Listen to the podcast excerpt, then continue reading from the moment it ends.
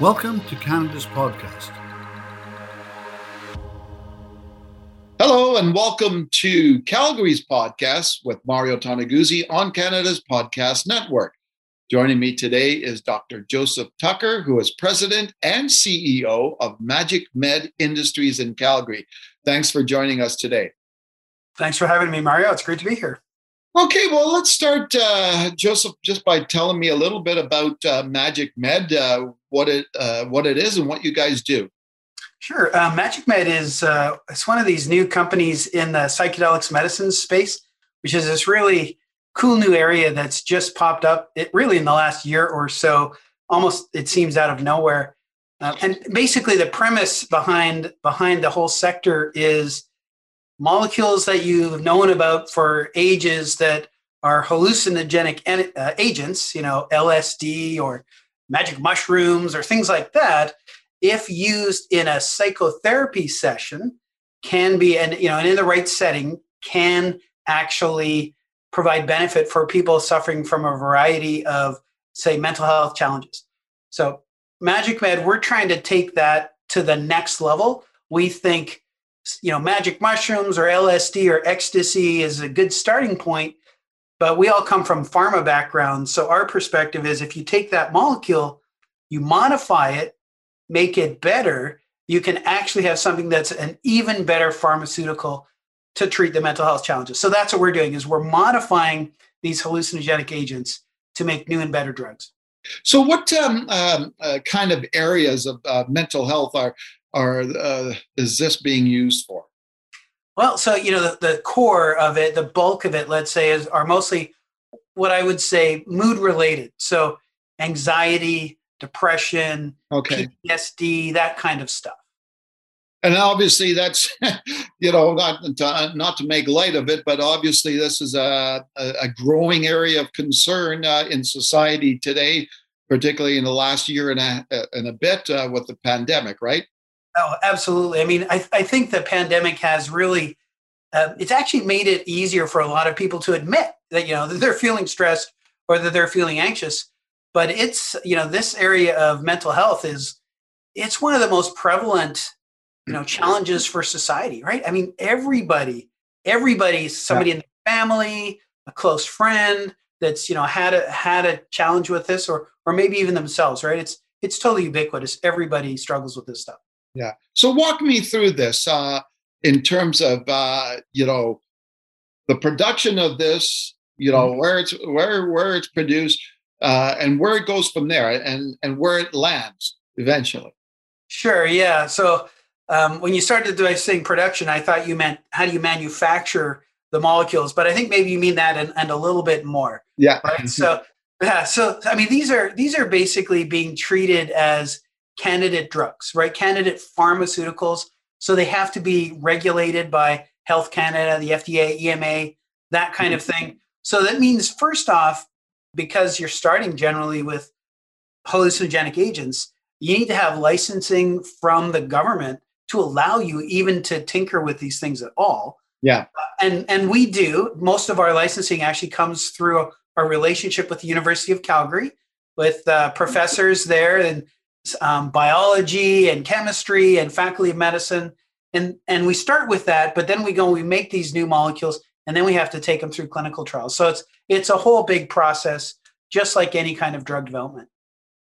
And they end up like a, like a regular pharmacy store, uh, basically? Yeah, yeah, that's the, that's the plan is yeah. to get these, to get these, you know, uh, molecules that we're making, get them through clinical trials, and then, yeah, ultimately, that's what we would like to see. We'd like to see them probably being marketed by some big pharma company that's licensed it from them. Yeah. And then, yeah, it's it's it's on the shelf, and a psychiatrist, psychologist can prescribe these for their patients. Okay. Um, you know, obviously, some people are going to go, "Whoa, wait, wait a second, right?" you know, when you're talking about hallucinogenic stuff, uh, uh, how do you uh, address that with people, uh, you know, that that may be concerned that say these drugs, uh, you know, end up turning people going the wrong way. Mm-hmm. Now, really great question, and it's it's very interesting, Mario. That's actually right. One of the central questions in this sector right now is do you actually need the hallucinogenic experience? Do you need the hallucination to have the benefit? So, quite a few folks, some of the originators of the sector have said, absolutely, if you don't have the hallucination, it doesn't work. Um, but there's also a lot of scientists and new science coming out right now that's questioning that theory, that's actually saying, well, if we block the hallucination, do you still get the benefit? And the preliminary data seems to suggest, yeah, if you do it the right way, you can still get the benefit. So I think yeah, what we're going to see is one of two streams in the future. You'll or maybe both. One, if the hallucination is required, the way it's administered is in an in-clinic setting. So you don't you don't get a jar of shrooms that you take home with you. You go in to a clinic, you're there, there's a psychologist, a psychiatrist, the whole bit. They control the room, they, they play the right music for you, and they take you through a session. it's very safe. But you do go through the hallucination. You know? Yeah. Or it turns out you don't need it. You can, and this is what we're trying to do. This is part of what we're hoping to be able to do at Magic Med, is if you can knock off the hallucination, but keep all the rest of the benefit, that's much better. But I think at the end of the day, eh, the society is is actually reducing a lot of the stigma associated with this. And you know, we've started to see things like Health Canada allowing people yeah. to use magic mushrooms to treat their anxiety and depression in certain settings. So I think the stigma is being reduced as well. You know, I this uh, jogged my memory, but uh, I uh, I wrote a story uh, the, within the past year. There's some company, a retail sort of company, uh, based out of Vancouver, that was going to open up all these spots uh, for, for this, so, so so that people get the uh, and it's part of the psychotherapy and all that stuff. So obviously, it's an area, a trend that that's growing right uh, uh, these days. Yeah, we're already seeing clinics that administer ketamine, which is similar. It, it's what they call a dissociative anesthetic. So, uh, not exactly the same thing as a hallucinogenic agent, but it's pretty similar. And those clinics already exist. Those molecules are already approved. And so we are seeing a proliferation of those clinics and uh, the people that own those clinics are saying, you know, we can't wait till this next crop of new molecules comes in, and we'll be able to add that to our, you know, to our clinics. Okay, super. Uh, just out of curiosity, how did you uh, get involved in this? Well, you know, I've, I've been a so I'm a I'm a native Calgarian. Did my all my schooling here, and I've I've been a guy that just kind of how shall I say, constantly getting fired doesn't sound good. I'm the, guy, I'm, I'm the, kind of guy that needs to create a new company all the time because yeah. nobody will hire me so that I can hire myself. Yeah. Uh, so I've, I've constantly been creating new new companies in this drug development space. And I've been working with a couple of scientists out of the University of Calgary, mm. uh, Peter Facchini and Jill Hagel, who are total leaders in the area of saying, can we go to natural molecules that come from mm-hmm. mushrooms or plants and can we make them into better drugs? So I've been working with them for eight years. We originally were doing stuff with opiates. We were working on making an opiate, eh, you know, an improved opiate system. And then we were working on cannabinoids. And we actually made another company, Willow Biosciences, we took public two years ago. And and we saw what was going on in the psychedelic space and we thought, wow, you know here's an opportunity to take exactly what we've been doing yeah. uh, and make much better molecules in a really really big mental health market. So it was, it was kind of a natural progression of what we've been doing for almost 10 years. Now i understand just uh, recently um, uh, you've partnered up with a company out of pittsburgh named uh, Cognistx. How's it pronounced Cognistx Cognistx okay it's pronounced it's uh, spelled kind of strange but Tell me uh, what that's. Uh, they're an AI company, I understand, right? Yeah, yeah. So, so we're we're really happy to have met them and to be working with them, because uh, I didn't really mention it, but you know what we're doing is we're we're creating like a huge number of new molecules, and they're all a little bit different. And it's a really, really large number. We want to find the very best one to use as drugs to go forward. And we realized it's going to be way too difficult and take you know far too long if we try to manually test them all we realized we needed some artificial intelligence to be able to piece through this, you know, this very large number, like a hundred million potential drugs to find the best ones. So Cognistx is this um, group that we've met, and and you know their their founding scientist is out of U Pitt, and he's actually was one of the guys uh, on the original IBM Watson team. Um, just to give you an idea of his of his pedigree. So, but anyway, yeah, what they're doing for us is hugely helpful. They're building a custom AI that'll allow us to pick through these molecules and you know find the very best ones mm. and, and then also to expedite moving the molecules into clinical trials so you know the ai that they're building for us is i mean it's custom it's perfect it's just what we need and they're a really great team to work with wow very cool um when do you expect to be uh, in the market with this uh, you mean when are these drugs going to be actually uh, you know yeah given to patients these take a long time. You're you're you're always looking seven to ten years.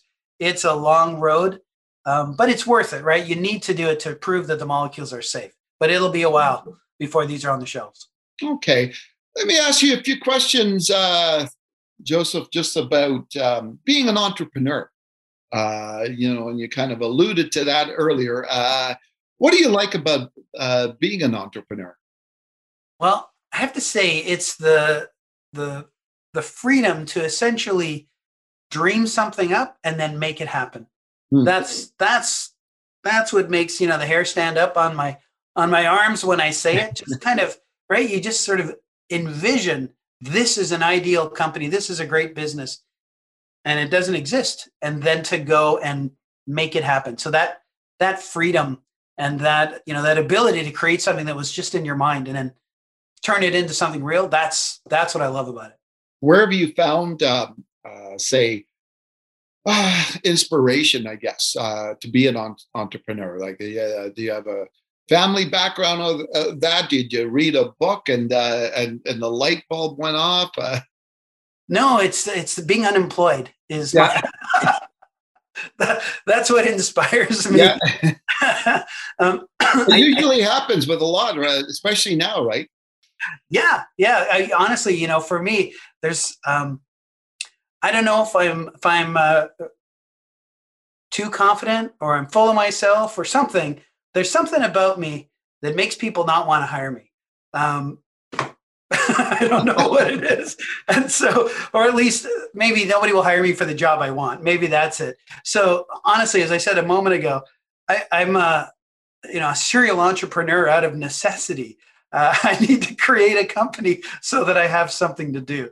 Honestly, that's where it comes from. I'm, I'm not inspired by anybody I know. And when you uh, when you look back at, at things of being an entrepreneur, do you remember anything that that struck you in terms of uh, advice given to you by someone, or or maybe even something you you read in a book or saw someplace that that really uh, resonated with you? Gosh, no, do you read any? Do you read any of those uh, kind of uh, business yeah. books or entrepreneur books? Or I, I sure have, yeah. And I remember one that uh, really struck me um, as being completely off target for me in the drug. So I'm, you know, in the biotech pharma industry. There's uh, something that was quite hot a few years ago, and I forget exactly what it was, but it was about um, the the idea behind it I've, I've, already blanked it because it annoyed me so much but the idea was get straight to the beta and start selling it and essentially use your customer to help you design your final product. And um, I, I forget the name i forget the name of it right now. Very popular. Everybody was talking about it. And i think that works fine if you're selling apps um, or you know software or something where there's no regulations. But if you're if you're creating a new drug where you have yeah. 15 years worth of regulations you don't it doesn't work like that kind of scenario. So i have some negative examples. No i hear you yeah.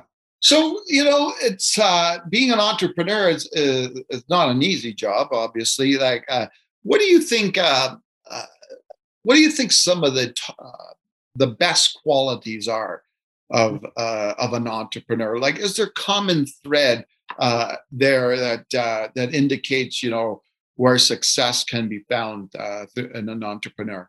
I, yeah, I absolutely think so. I would say the number one thing, in my opinion, is um, resilience. Right?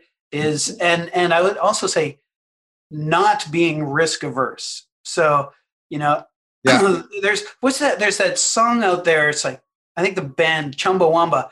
I get knocked down, but I get up again. You're never going to keep me down. Like that's the theme song of the entrepreneur, right? You're just like constantly getting knocked down. You just get up, get knocked down, get up. Like so that that I think is number one, and I th- I think number two is being willing to put yourself in a situation that you're uncomfortable. Things that you know. Uh, for me, one of the biggest things is uh, uh public speaking. right? And so you you know what, you're just going to have to put yourself in those situations until it doesn't bother you anymore. I yeah. think those are those are a couple of big things. You know, uh, when you mentioned that about falling, it, it, reminded me. I don't know if you're a basketball uh, fan or not, but uh, remember uh, the superstar Michael Jordan, and uh, he had a famous comment or, or quote regarding that about how everybody talks about all the shots that he's made, but nobody realizes how many shots he missed uh, you know, getting to that point, right? And uh, well, and Babe Ruth was famous for not only having the highest number of home runs, but also having the highest number of strikeouts. You know what? And that's the same thing with uh, Reggie Jackson. Reggie Jackson, the same thing, right? Mr. October, uh, known for just knocking them out of the ballpark, but uh, uh, you know he's right up there in, in terms of the strikeout list, right? And uh, yeah, right. Swing, and, so you swing for the fences sorry, Wayne's got that line about uh, you miss every shot you don't take, something yeah. like that, right? So it's yeah, it's it's keep going, right? Don't don't, and you know what I think that comes from is I think it comes from a, a belief in yourself. If you believe, yeah, you're going to get there, then a million people can tell you you're a fool, and it doesn't matter because you just know that guy's wrong and you keep going. All right, then super. Well, thanks a lot, uh, Joseph, for joining us today. Ah, I appreciate it, Mario. A lot of fun to be here. Okay, you bet. That was Dr. Joseph Tucker, President and CEO of Magic Med Industries in Calgary. This has been Calgary's podcast with Mario Toneguzzi on Canada's Podcast Network. Thanks for joining us today.